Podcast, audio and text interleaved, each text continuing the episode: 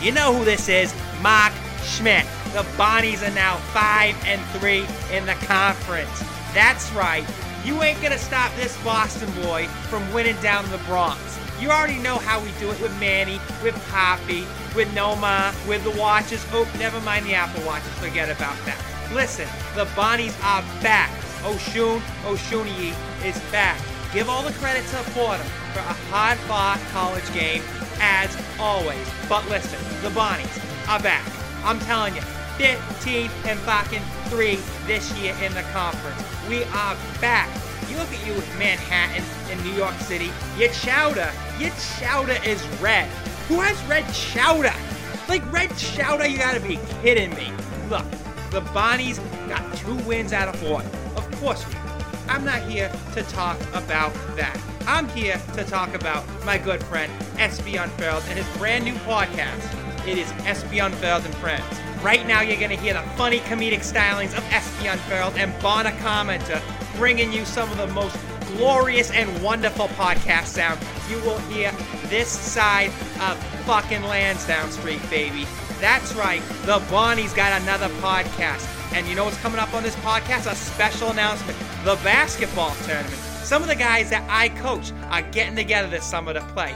Find out which one is going to be playing for the Bonnies this summer. Oh, yeah, let's go. Five and three. Give me that music. I love that dirty water. I'm sorry. I mean, I love the weight in that water, baby. Let's go.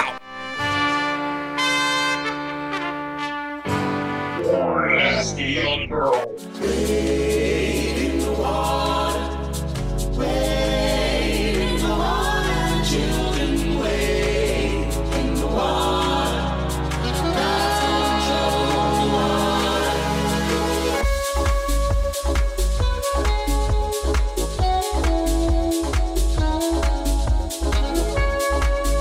Welcome, everyone, to the SB Unfurled and Friends podcast. I am the friend, Bona Commenter here. We know you are clamoring for yet another St. Bonaventure basketball podcast, and we're going to bring that to you. Right, SB Unfurled? That's right, man. It's good to join you on another Bonaventure podcast. We have one podcast now for about every 600, 800 students, probably, right? Yeah, if we could each get like 600 loyal listeners, then cover 100% of the Bona population. Everyone would have their little shirts. We could have like street fights. You could represent your podcast, like kind of like uh, West Side Story at St. Bonaventure. I was thinking more of like a keg clash kind of deal, you know. but we're not really trying to fight with any other podcast. We actually enjoy what Chucky and Schmidt Talking both are doing. We're trying to bring something a little bit different to everybody here. We're just trying to, you know, try to make a little bit more of a lighter situation out of Bona's basketball because at the end of the day, like I to a lot of people on Twitter, we're probably all not winning any national championships in the A10. So let's just have some fun a little bit more with it. Um, those guys do some great stuff. We want you to check them out. But we're trying to give bring you some more different stuff that you might not get on any other podcasts anywhere. So um, that's right. We're right now reacting right after the wonderful, wonderful job that the Bonnies did of covering on the road, and that's all we really need to talk about, right? That is, uh, I the cover looked awful. I had the Bonnies at minus five, and it, it looked like we were just going to win by two, which I would have been totally fine with. And went to overtime. Uh, Kyle Lofton covers for me with a couple free throws, and that's that. I mean, when push comes to shove, it's it's a road win in the A10. It was really ugly, especially the first half, but you just get out of there with the win. You get the hell out of the Bronx, get back, and get ready for homecoming. Yeah, get out of the BX. I mean, like, I don't want to get too dive in too much in the gambling aspect of things. That is the bad beat of the night, by the way. If you did have Fordham, but um, I actually had them us minus six, so was a little bit a little bit less luckier than you, but I still covered. So if you take will, Fordham, uh, if that. you take Fordham to cover against the Bonnies, then you deserve to lose anyway. I, I never want to talk about this game. I don't want our players to talk about it. I don't want our coaches to watch it. We can't have our players, uh, coaches melting like the bad guys in Raiders of the Lost Ark. We also just in general don't, of course, want them to be Nazis either. So okay. we just need to we just need to gloss over this game. I think. I was thinking this was going to be like that Canisius game where I'm just I'm just miserable this whole second half, or not the whole second half because we actually tried attacking for a little bit there, which was which was kind of fun. But other than that, like it was just. I mean, it shouldn't have been a game we had to sweat out at all. Like going into it, had all the makings of just one of those dull Wednesday night games. I'm just kind of watching alone on my couch. We cruised to a victory, uh, but that wasn't close to the case. It was it, it was one of like the worst Bona performances I've seen, not counting you know 15 or so years ago when we just didn't have the guys to compete.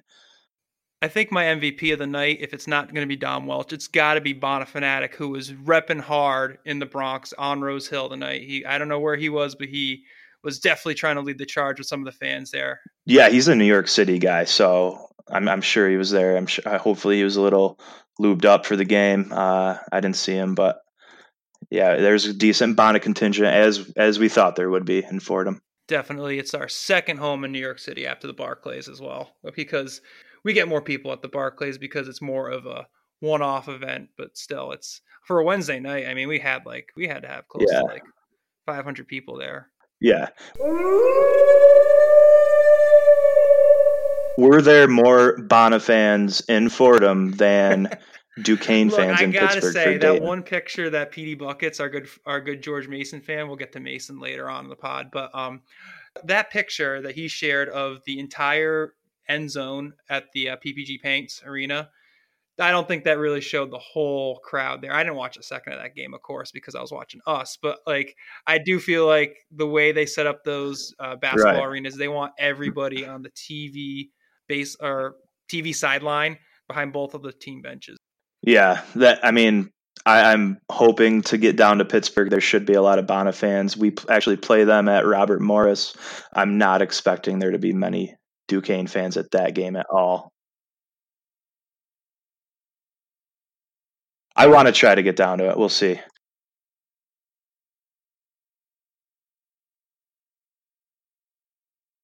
That's actually next Saturday. You're gonna head down to that? I'm not gonna be able to go to that one. I, I haven't been to a Duquesne game down there yet, but I'd like to go see uh, the new arena when they open that up, and you know, I'll have maybe a whole section of myself like we usually do. Yeah, going to Moon PA to watch a game against Duquesne and Robert Morris sounds really depressing. But if we're on like a three game win streak, it's a big game for us.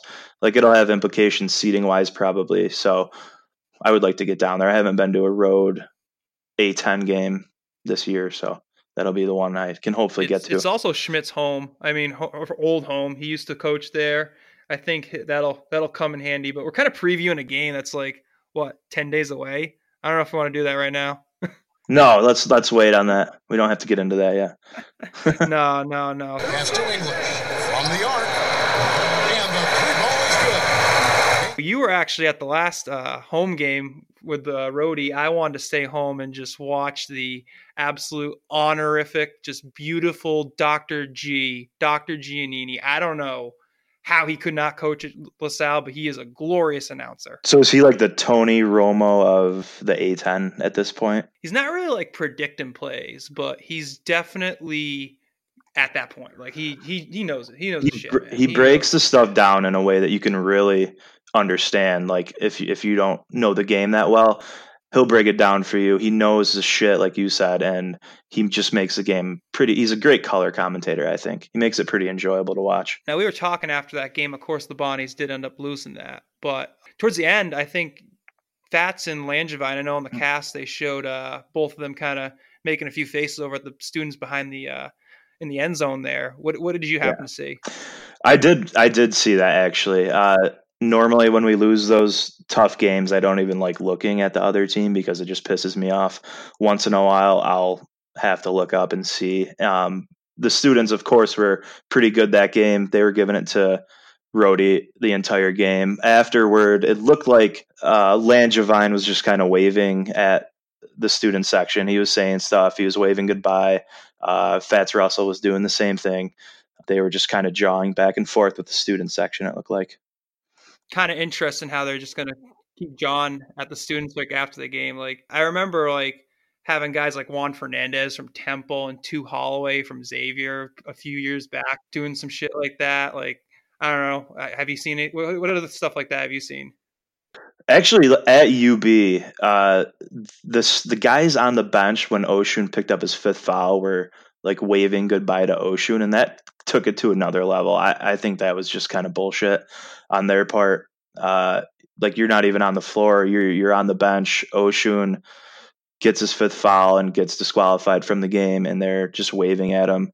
Uh, it was kind of disrespectful. As far as Langevine and Russell waving at the crowd, it pisses me off in the moment, but then you kind of sleep on it and you're thinking about how we love and share the the gifts of Jaylen Adams waving to VCU and Mobley saying bye bye to I think it was like Rhode Island.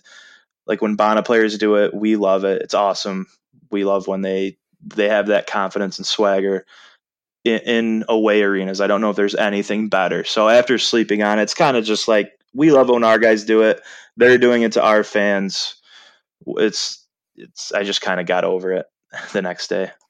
You know, that does kind of remind me of like some of the stuff I know it's outside the A10, but what Duke and Pitt were kind of going back and forth with the other day, uh, where some of the students were chanting at Jeff Capel, who used to be a Duke player. They're telling him sit with us, and then Coach K just absolutely lost his damn mind, which it didn't make sense to me because it's like there are far worse things that you could chant at like a former player who's now coaching an opponent. Like we, I remember a few years ago when Jim Baron was coaching both Rhode Island and Canisius, that plenty of people were saying shit to him. I think we even chanted unemployment at him at one point when he was about to get fired from. Uh, I guess that would be Rhody that he almost got fired from. It's like I think that was a little too overreactionary by uh, Coach K. Yeah, and we were chanting. I think it was Mac player at Billy Baron when his when he moved over to Canisius from Rhode Island. You got to give it to the coach's son, though. I mean, that's that's an obvious, no matter who the coach is. Yeah, I, I saw Coach K's press conference after, and the chants he was coming up with were so dumb. Uh, I don't know if we can get that audio and put it on here, but he was like trying to let's go Duke.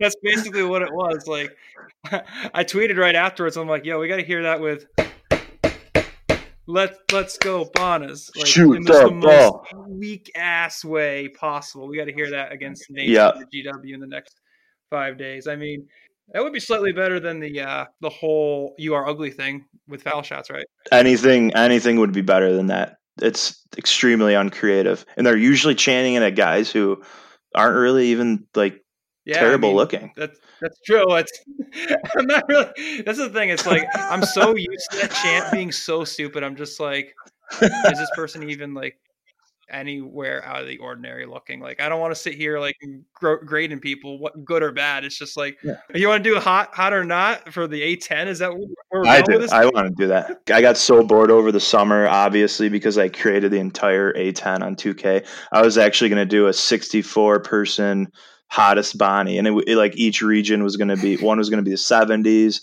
one was going to be the 80s, like number one seed Barry Mungar, the 90s number one seed David Vanderpool, 2000s number one seed Michael Davenport.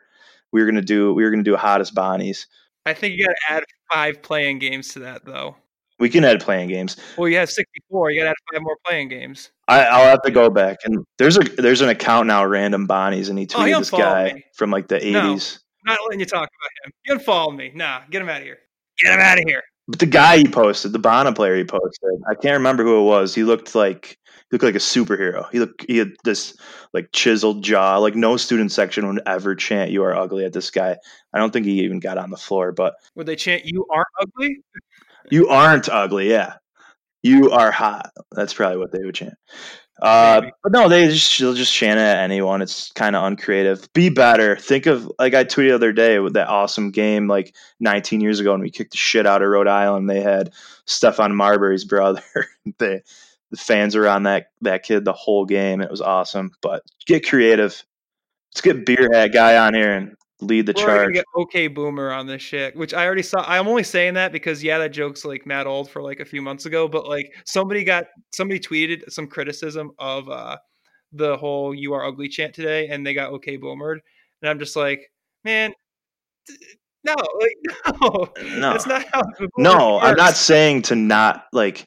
I'm not being like, oh, don't be mean. You have to be nice. I'm saying get creative. Like look up people and and like look up their history and get creative with stuff. Try to really get in their head.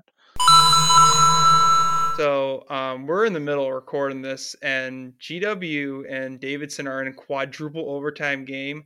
I don't know how this game's going to end, and I don't really want to talk about how it's going to end. It went four OT. Ridiculous, and our good friend Cam Newton from Mid Major Madness was talking about how we got to get a Fire Bob McKillop billboard. I need to pull this game up. Yeah, we'll have to see how that one ends. But um, we're going to be playing not only GW and uh, next Wednesday, but we're also going to be playing George Mason. So we got the two uh, Colonial teams back to back there again. And actually, Mason on Saturday is going to be alumni weekend. You pumped for that? I am. Yeah, I'm planning on throwing back a bunch of them with with some buddies. Obviously, going to hit up the Hickey at some point go see Lou, get some insight from him on what he thinks, see if his favorite player is still Justin Winston.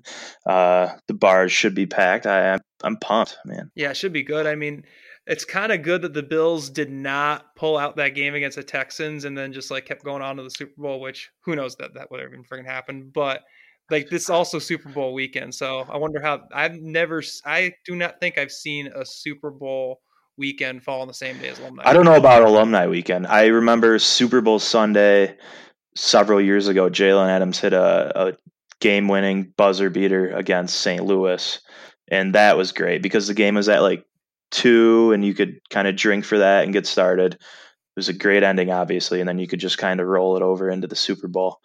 Um, yeah, I missed that. Like we don't have the the whole NBC Sports triple header that like feeds into the last bit of like all the Super Bowl bullshit coverage that happens at five o'clock, where like Mike Tirico, whoever are like interviewing like God yeah. knows what celebrity. Like we're just going right into the Super Bowl this year with no no random A10 games. Come on, I want to see. I want to throw 200 down on LaSalle Fordham yeah. before the Super Bowl because clearly the Super Bowl is not enough. build anybody, off right? that that ridiculous A10 bet. Uh, build off on some good prop bets what, what's your favorite prop bet for the Super Bowl?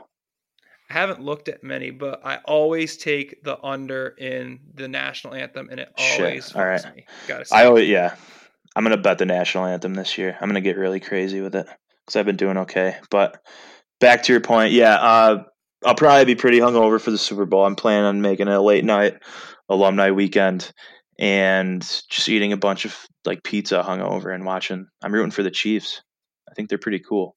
Yeah, I'll have to see what the line will be at that time because you know it's uh it's minus one, so who knows how that game will go. But in terms of George Mason, I think this will be a much more interesting game because they're down one of their best players. I Kier, still, yeah, he's out for the year.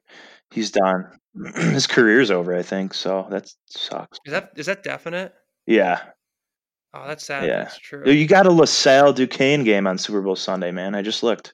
Oh, we do. Yeah, Pennsylvania, oh, Pennsylvania game. Now, so, so this is good. where we start turning the corner, and the yeah. Dukes will start being for real. Although they almost beat Dayton tonight, so yeah, they kind of are for real.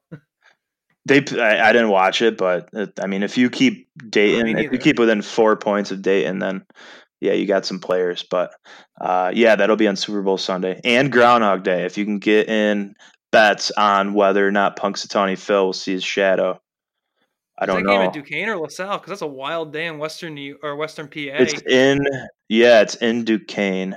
Ah, there you go. You go to the you go to Punxsutawney and then you head down the road and you go to uh, Pittsburgh or wherever the hell they're playing, whatever random parking lot outside the PNC yeah uh, field or whatever.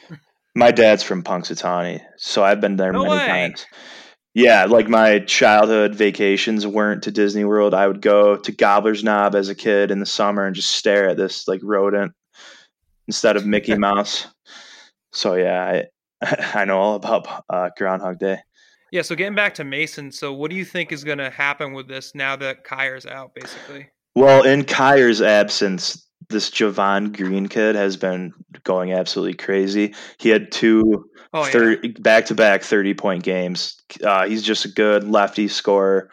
Uh, he's a guard. They have another good kid, uh, Jordan Miller. Uh, they they have some decent players. I just feel like Schmidt always has Paulsen's number. Uh, I I always think George Mason is going to be pretty good, and they kind of underachieve a little bit. I think. Uh, so I'm never really scared of George Mason, especially at home on homecoming. I mean, this is a team we already kind of handled. So now that we're back to full health, We just got to not spot them 15 points like we did. last yeah, exactly. We ended up being plus 27 after that. So it's like, And I, I'm, yeah, I, I say full health. Honestly, in that roadie game, I, I noticed like Lofton holding his back a little bit. Um, I don't know if he tweaked it, but he sure as hell did not look anywhere near 100% today. I don't think he was playing at 100%. I mean, he's 0 for he was 0 for 9. Didn't have obviously didn't have a bucket. He didn't have his first point until I think it was like 409 left. Uh, so uh, hopefully he can get some treatment if he is sore and and we can all be 100% for homecoming. yeah. And I was looking back on the average margin of victory for us back in our preview from earlier this month. Uh, the average margin of victory for us is 12 points against them in the A10 since 2013, 2014 when they joined. And we won by 12 down Mhm. there. So the average is still 12, guys. I hope you uh, could add that one up.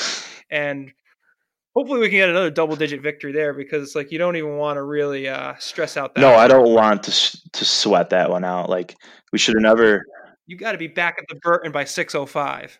we we shouldn't we shouldn't have to be trading blows with an injured Fordham team who's one six. We shouldn't have to be trading blows at home on homecoming against a pretty banged up Mason team who we've had the number of uh, since they joined the A10. I'm hoping for a, a easy victory.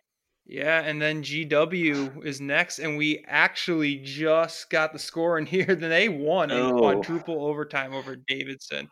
Final score is 107 to 104. How about that mayhem? Did they hit the over on that? I think they probably like doubled the over, basically.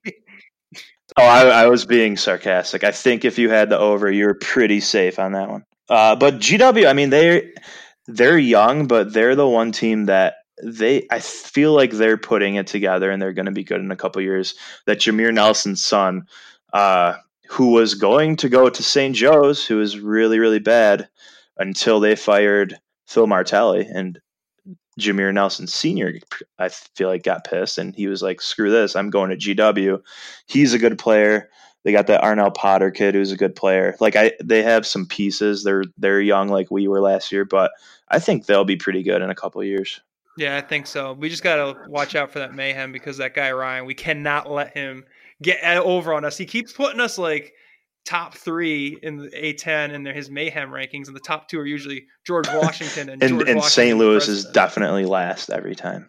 Yeah, man. Of course, Yes. which I completely support. And of course, we're just talking about some guy on Twitter that has like 80 followers. Yeah, give him more to you, Ryan followers. Pulio three.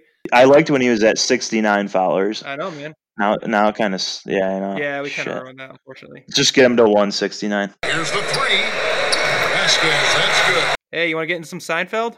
Yeah, absolutely. This is what people came here for.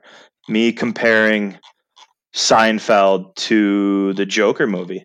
So if you aren't uh, a great fan of Seinfeld who remembers the crazy Joe Davola arc and or you have not seen the Joker movie with Joaquin Phoenix, which is awesome, you will have no clue what I'm talking about now. But I, I found a a pretty interesting article. I thought that was I thought it was pretty funny. So I, I'm just literally going to read it, and hopefully I don't uh, like bore people too much. But I thought it was interesting. So let's get into it. Uh, the crazy Joe Davola arc in Seinfeld is basically the same plot as Joker. This is going to be one of those introductions that begins with some vague reference to something that sounds familiar and obvious. Then, all of a sudden, blammo, you're blindsided by something the author thinks you weren't expecting. But you totally were. You know, kind of how people on Twitter will show you a picture of Trump and standing next to a child, and the caption will be something like, Oh, look, it's a child and a kid who just entered third grade. Only in reality, you're sitting there thinking, Um, I read this, the title of this. I already know you're going to compare Joker to Seinfeld. So, yes, I spared us all that here. You're welcome. But yes, uh, it was this past Sunday night, and here in New York City, skywriting it says, like most places, Seinfeld airs in syndication. I wanted to watch something that would bring my adrenaline levels down so I could at least attempt to sleep after the Kansas City Chiefs. I went to high school in Kansas City, and it's been two days, and I still can't believe they won. Made their first Super Bowl in my lifetime. Anyway, I started to watch Seinfeld, and unfortunately, Other than the much maligned final episode, my least favorite storyline was airing. Crazy Joe Davola. It's so weird. Here's a show that's whole existence was predicated on being about nothing, and a multi episode run is about how there's a mentally disturbed and violent man stalking Jerry, Elaine, and Kramer. So there I was on Sunday, watching one of the few Seinfeld episodes I dislike, just stewing to myself about how I hate this whole crazy Joe Davola arc. Larry David reportedly based Davola on eventual Smallville producer Joe Davola. Yes, very subtle. And then it hit me. Oh yes, I dislike this arc because it's the same plot as Todd Phillips' Joker. It really is kind of uncanny. When we first meet Crazy Joe Davola, he's a failed comedy writer who blames Jerry for his lack of success. Arthur Fleck, Joker, is a failed comedian who eventually blames Robert De Niro's Murray Franklin for his failures. Crazy Joe Davola then grows obsessed with a woman he'll never be with, going as far as to drape her photos across his apartment, eventually leading to a disturbing scene where Crazy Joe Davola corners Elaine in his apartment. And I just watched this on YouTube without the laugh track. It is very creepy. But Arthur Fleck grows obsessed with his neighbor, which eventually leads to a confrontation in her apartment. Also, crazy Joe Davola, his doctor openly worries that Joe has stopped taking his medication, which will make him more violent. Arthur Fleck stops taking his medication, which makes him more violent. Crazy Joe Davola literally dresses up like a clown one night and is confronted by three men in Central Park. Crazy Joe Davola fights them all and wins. Arthur Fleck is dressed up as a clown and is confronted by three men on the subway. Arthur Fleck winds up shooting and killing all three of them. At one point, Jerry performs and dances to the This Is It Looney Tunes theme. This has nothing to do with Joker, but I'm going to sub this in for Joker's dance down the stairs. And then the weirdest thing I think this is the last one. Okay, maybe tied with the fact that crazy Joe Davola dresses like a clown. At the end of Joker, Arthur finally confronts Murray face to face during a taping of his show, live with Murray Franklin. And if you haven't seen the Joker, these are these are going to be spoilers, by the way. Arthur eventually attacks and kills Murray. Oh, I haven't seen the Joker. oh shit, dude. Well, now you don't need to. Just watch Seinfeld. I mean, I pretty much got the gist of everybody on social media being like, "This is white male rage." So, I mean, yeah. I wasn't really planning on seeing it anytime soon. well, I mean, after so so Joker kills Murray Franklin on his show live with Murray Franklin. Crazy Joe Davola confronts Jerry Seinfeld at a taping of Jerry's television pilot Jerry. Crazy Joe Davola jumps out of the stands to attack, attack Jerry while yelling "Sic semper tyrannis." Jerry Seinfeld survives this encounter, but both Murray and Jerry are attacked while filming a television show. Look, everyone says Joker might owe a credit or two to Taxi Driver, which is a great movie, old 70s movie with Robert De Niro, and The King of Comedy. But I'm starting to think Joker might also owe a credit to Larry David. So my question to you, what what uh what Bona personality best fills fills uh a Seinfeld story arc. Can you think of any like like is is it Bobby Planutis telling a co-ed in the bookstore that he's a marine biologist devoting himself entirely to the lie, only to have it backfire on poor Boca Bobby and throw him into a very public and distressing moment of truth? See, when I first heard this question from you before this, um, it, the first thing that came to mind was the episode when Kramer gets like the, the test car at a dealership and he just drives it all the way when it's on E and just keeps driving, yeah. and driving and driving. Yeah. That's yeah. basically Coach Schmidt's philosophy with Kyle Lofton. He's making Kyle Lofton drive on empty to like Philadelphia. Yeah. I mean, I was looking back on the game logs and I thought he only played like 30 minutes against Dayton and uh, VCU in those debacles. He put up 35 in both those games. I'm like, oh, I'm sure. I'm sure. Those games are over within the first 15 minutes at least, if not. That is a good one. Man, like. what about uh what about Jaren English becoming obsessed with hatching a scheme to profit off his home state of Michigan's 10 cent bottle deposit oh. and stealthily, stealthily collecting cans around campus with Robert Carpenter. he like shows up to Robert's dorm room and Robert's like, Jared, you magnificent bastard, you did it. Let the collecting begin. And they're going around to like the hickey and like picking up soda bottles and stuff. So whenever they start inevitably paying players more, um, are we just going to start recruiting a bunch of guys from Michigan and Iowa and Hawaii where they can do that bottle and can redemption thing? Because I think those states are all the 10 cent states. I thought it was just Michigan, but yeah. Well, I don't know. I'm just I, I would like, whenever I see like a beer or soda can, like whatever's yeah. I think it's like three other ones. Yeah.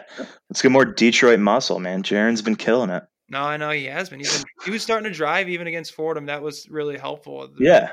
I mean tonight, like 38 minutes, he, he didn't he didn't shoot that well, but he was just making really nice passes, like in transition. He seems to always know where the right guy is, where the right pass to make. He plays smart. I feel confident with him out there. I did I didn't expect him, like I expected him to play, but I didn't expect him to be like this 38 minute a game starter for us right off the bat.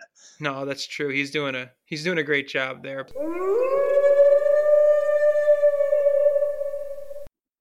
we were actually going to launch this back on Monday before or after the URI game, but honestly, both you and I were pretty upset about the Kobe Bryant death because mm. even though neither of us are Lakers fans, I mean, I grew up a, a Kobe Laker hater, right? But he had such a an impact on the game. Yeah. It's just it's just incredible. I honestly was like, how am I going to write a goofy ass preview of a Fordham basketball mm-hmm. game when I've been just for the last two and a half days just hearing how you know how this is just a loss. Him and his daughter was just such a loss for the game of basketball. I, I don't want to get too far into this because everybody's heard so much about it, and I don't want to end on a sour note. But I just want to explain, like, we were about to launch this podcast, but we like we figured it was a little bit in better taste to kind of wait a little. Yeah, bit. I was actually like recording something for it, and I mean, I, am not gonna lie, I was super hungover Sunday morning after the Rhody game. I came out to like get a drink of water. My mouth was getting dry, and I just sat there and I, I looked at my phone. I had a text message from a friend, and it was just like a TMZ article. I was like, "Oh God, what the hell did Antonio Brown do now?" You know, and I click on it, and like the first three words that pop up are Kobe Bryant dies, and I'm like, "What the fuck?" like the shock that comes over you when you read something of that magnitude. I, I can't remember a death like this shocking. Certainly in the sports world, I don't even know. Like I was way too young when Princess Diana died. Obviously, wasn't alive when like John Lennon died. But this is like yeah. you it, you see it on the TV and it says Kobe Bryant like 1978 to 2020 and you just see him and it just doesn't seem real. Like I just I was just at Angie's the night before watching LeBron pass him and then like the next day like he's gone. It's so it's so crazy. So I, I don't yeah. know. And it's like if you had told me a few days beforehand, like I would not have like thought I would be like this broken up about it. Cause I'm like, oh yeah, Kobe, like he's a cool guy, but like, you know, life kind of moves on. But like, you just see between him and his daughter how much like the game has lost and like how much our kids and grandkids will lose because it seemed like how much it seemed like he was really dedicated to growing. Yeah, and like that little video, Kobe was still very much in like the minds of people for one reason or another. That video of him kind of coaching his daughter on the sideline popped up on Twitter like over and over. I kept seeing it, and people were like not making fun of it, but just like substituting. Oh, I wonder what Kobe's saying. It would be something funny. Uh, yeah, used to be. Yeah, and then a couple weeks later, like they're both gone, and it's it's so it's so sad. It's just I I'm still shocked about it. Uh, I probably will be for a while. Yeah, I didn't want to end on that downer note though, so I guess um, we got to look at our final forecast here before we get on out of yes, right? because everyone's always making fun of Olean and how cold it is and how it's you know in the middle of nowhere or whatever. Yeah, so I figured I would compare Olean's weather when they have home games to the other games going on. So what we have, the low of the weekend, Olean, New York, 36 and cloudy on Saturday. That's not actually too bad. Maybe it'll rain a little bit. Rain in January for February 1st. Damn, wow. uh, Philadelphia, PA, I believe it's St. Joe's uh, hosting St. Louis. 44 and rainy, disgusting weather. Pittsburgh, PA, which we talked about earlier, this is on Sunday. 44 and partly sunny, not too bad. That feels like a March Brooklyn tournament weather. And oh, we have two more. Richmond, Virginia. We have who do we have? We have the Spiders hosting GW. And that will be 50 and rainy, getting up there. But the high for the weekend, the winner, the team that just lost in four overtimes, the GW, the Davidson Wildcats. Who are they hosting? They're hosting UMass. It's going to be mid 50s and sunny. Oh so, man, fake Jared Kushner's going to get out the maroon uh, shorts there. Oh god, if fake Jared Kushner, Matt McCall ever wears shorts on the sidelines and we have to be exposed to his tiny calves I will not be happy. But Davidson, uh, he's, the he's high. wait until he gets to Cape Cod to rock that stuff. oh yeah, like the short shorts and the boat shoes. I could see that. So Davidson, the high for the weekend. Olean, the low. It's not too low though. It's going to be a 36 for homecoming. Not too bad. Hopefully we keep that outside and not inside, and we get a couple more wins so we can get up to seven and three in the conference. Yes, Dom Welch, the sword of Damocles, has been sharpened. He was one of 14 during that losing streak from three. Definitely a cold streak. He sharpened the sword. He was four of seven tonight, and he is going to keep that up on Saturday. I heard Slaughter they're going to be having uh, Welch's grape juice and their jungle juice after after that performance. Oh, good. I remember those days. God, dangerous. Yeah. We were about to get out of here, but I forgot one final thing that Coach Schmidt told us about our next TBT player, right, Unfurled? That's right. We have a commitment and in a much needed position. The TBT team, it's actually exactly six months away. We're halfway through the year as far as the TBT schedule goes. We really needed a ball handler and we got one. Ogo Adegboye, if you remember Ogo. him. He at one point in his Bonnie career was averaging over 40 minutes a game, like something you would think Lofton might be able to do, but he was like that guy back then. He was the Iron Man. He uh, actually got hurt last year, came out of retirement recently. He's playing in the highest league in England for the London Lions. Uh, and he looks really good. He's one of those guys that just keeps improving. He still looks quick. Uh, we needed a we needed a, a, good point guard, and Ogo is going to be joining us uh, this summer for the TBT. Nice. I cannot wait because you know I'll be jonesing for some Bonnie's basketball in, in July, right? Yeah, it's a dead time. It's around the time where you're really starting to miss the Bonnies. You're just looking like refreshing for recruits or some random info. And we're gonna have a full squad of Bonnie guys like back in brown and white to to represent St. Bonaventure. It's gonna be really fun. Yeah, I cannot wait. All right, everybody, thank you so much for joining us on the SB Unfurled and Friends podcast. We're going to start doing some more of these as we get towards the end of the season. We're hopefully going to get some more wins that we can talk about, some better ones than this Fordham one, of course. yeah, we got uh, the schedule is opened up for us. I I don't see why we can't have eight or nine wins heading into that Valentine's Day date with Davidson. Oh man, that will be great. All right, everyone. Thank you so much for joining us. Have a good day.